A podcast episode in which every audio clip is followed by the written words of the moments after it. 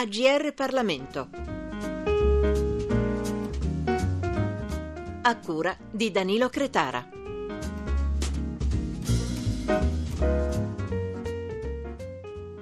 Bentrovati a tutti gli ascoltatori del GR Parlamento nello spazio che dedichiamo ai libri. È con noi il professor Marco Revelli, docente di Scienza della Politica all'Università del Piemonte Orientale.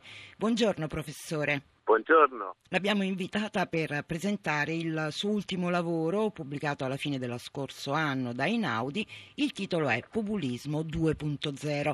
Professore, lei definisce il populismo la malattia infantile della democrazia perché questa definizione e poi subito dopo, non so se vuole collegare le due risposte, le malattie tipiche dei bambini, quindi infantili, sono un passaggio di crescita, i pediatri dicono un, un irrobustimento. Per il populismo vale lo stesso discorso, c'è una malattia inevitabile ma necessaria per crescere?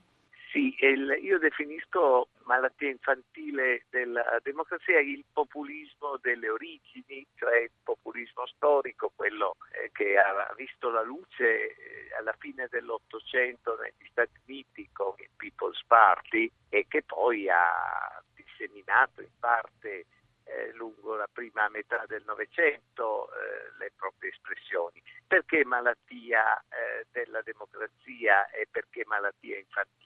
Perché io considero comunque il populismo come eh, l'espressione di una difficoltà nel funzionamento della democrazia, il, il, sintomo in qualche modo di una difficoltà della democrazia a rappresentare il proprio popolo. Ogni qualvolta un popolo, una parte del popolo non si sente rappresentata, eh, reagisce con, eh, con forme di risposta radicali molto spesso, di critica radicale che prendono nome appunto di populismo.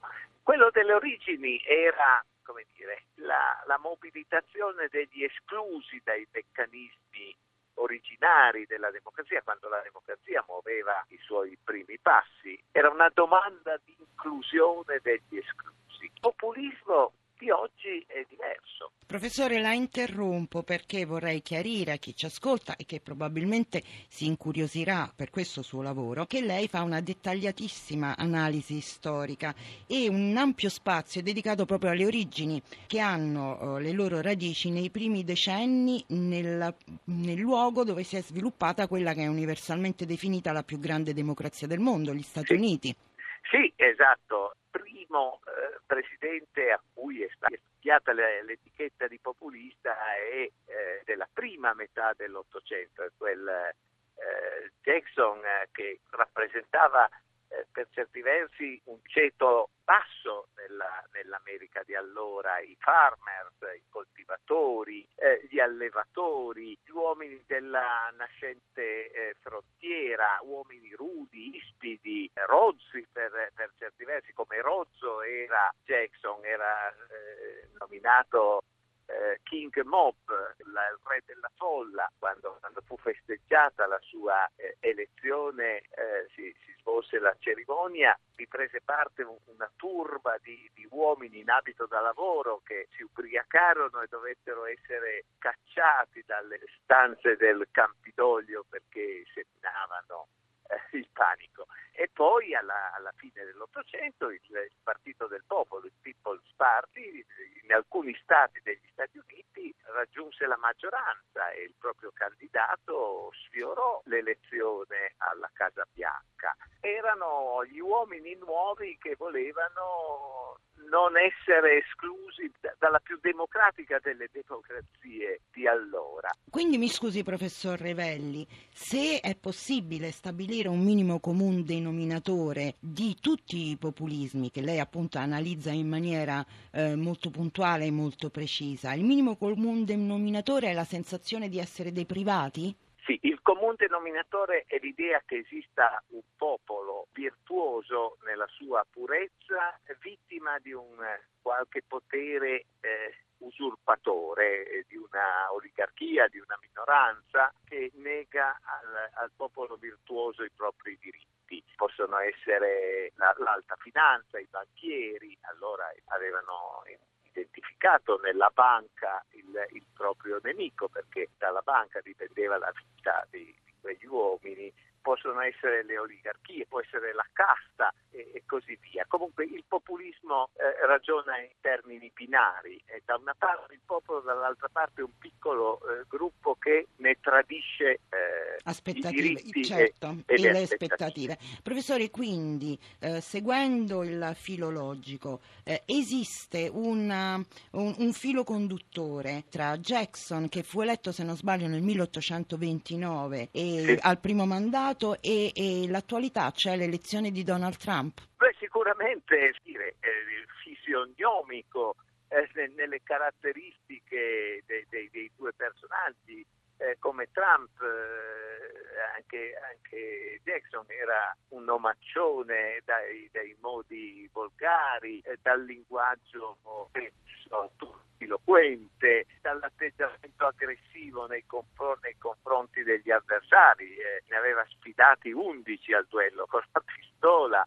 Anche lui in qualche modo si presentava come quello sporco, brutto e cattivo che veniva votato da, votato da quelli come lui. C'è una differenza perché Jackson non era un miliardario. Esatto, questo Eh, le volevo chiedere, infatti alla eh, fine uno si sente non povero ma deprivato di qualche cosa e sceglie come rappresentante un magnate di New York, c'è un controsenso Esatto. in questo, però è un controsenso che secondo me ci arriveremo poi, si rispecchia anche in altre situazioni molto più vicine a noi ad esempio. Sì, questa è la, la differenza tra il populismo delle origini, che definisco appunto una malattia infantile democrazia, e il, eh, il populismo della tarda maturità, se vogliamo, che invece è malattia senile della democrazia. Eh, non è più la rivolta degli esclusi che vogliono essere inclusi, è la rivolta di coloro che sono stati inclusi, che hanno partecipato ai meccanismi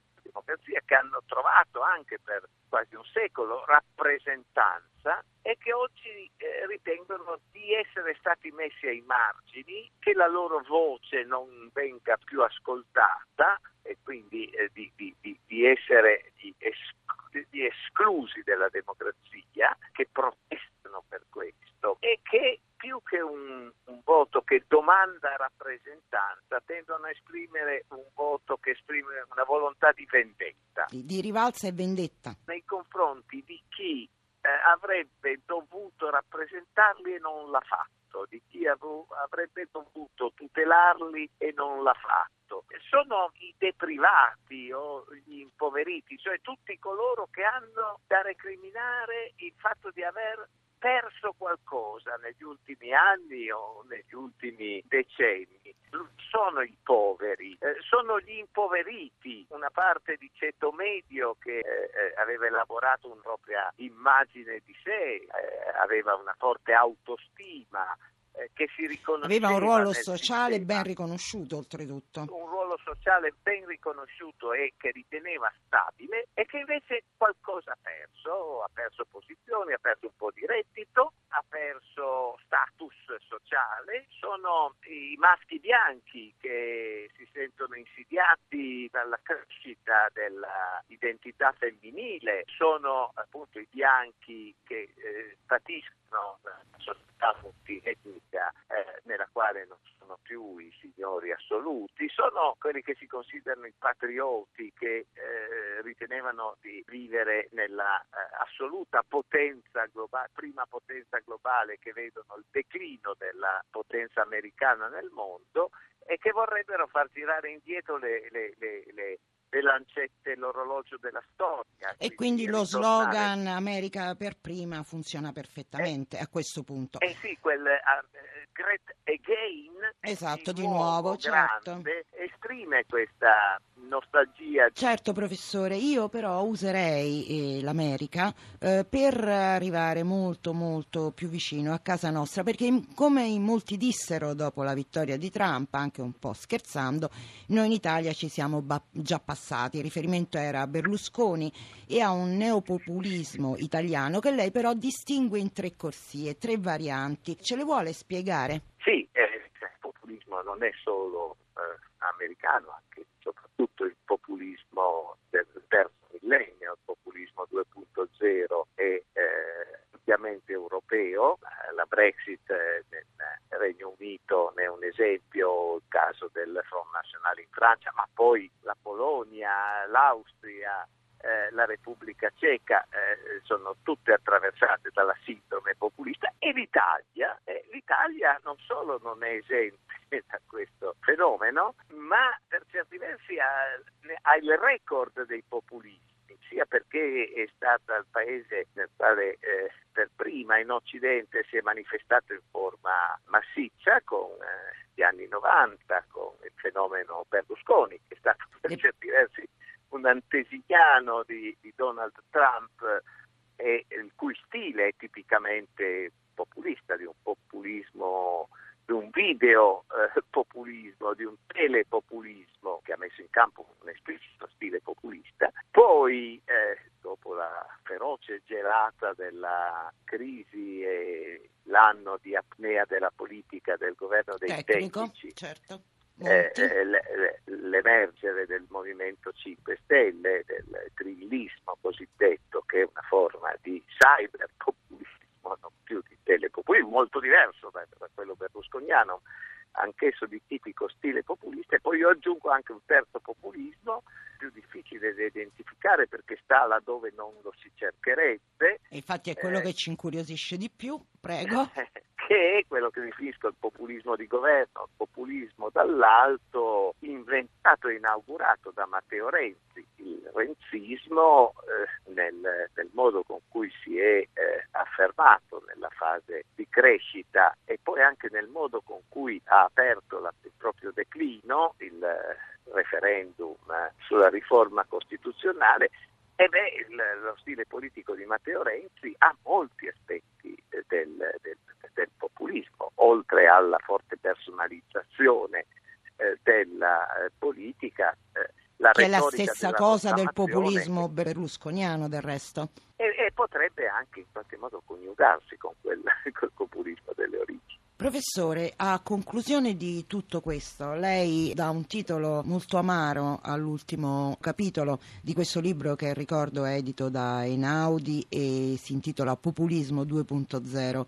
L'ultimo capitolo si intitola In conclusione l'età del vuoto. Sono convinto che il populismo non è un ismo come tanti altri, come gli ismi novecenteschi, il eh, socialismo, il comunismo, il liberalismo, lo stesso fascismo, non, non, è una cultura politica strutturata con un proprio progetto eh, esplicito di società, è uno stato d'animo, è un eh, atteggiamento, chiamo un mood, un modo di sentire eh, fortemente carico di rabbia, risentimento, in qualche caso rancore, volontà di vendetta, che dire, è la forma che assume il vuoto, è la forma che assume l'assenza eh, di culture e di soggetti politici in grado di rappresentare eh, realmente gli interessi di parti consistenti di, di società.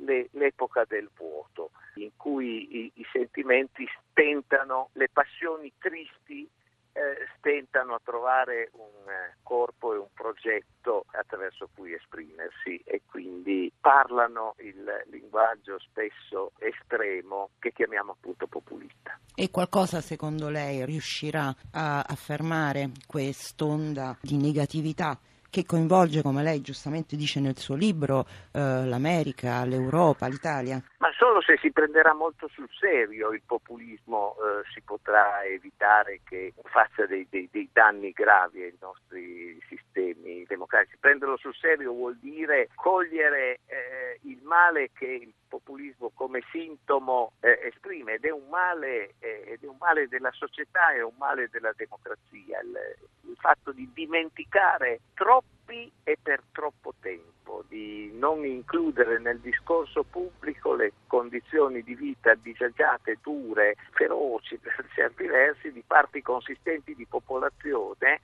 che non, non trova il modo di affermarsi se non con queste forme di protesta estrema.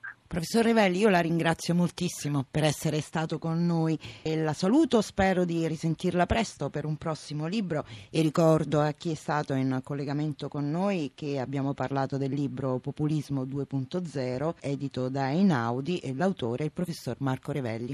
Buon pomeriggio a tutti e grazie di nuovo professore. Grazie. Grazie, grazie a lei, buon pomeriggio. I libri AGR Parlamento. Per segnalare saggi di storia, politica, sociologia e diritto, scrivere a grplibri.it.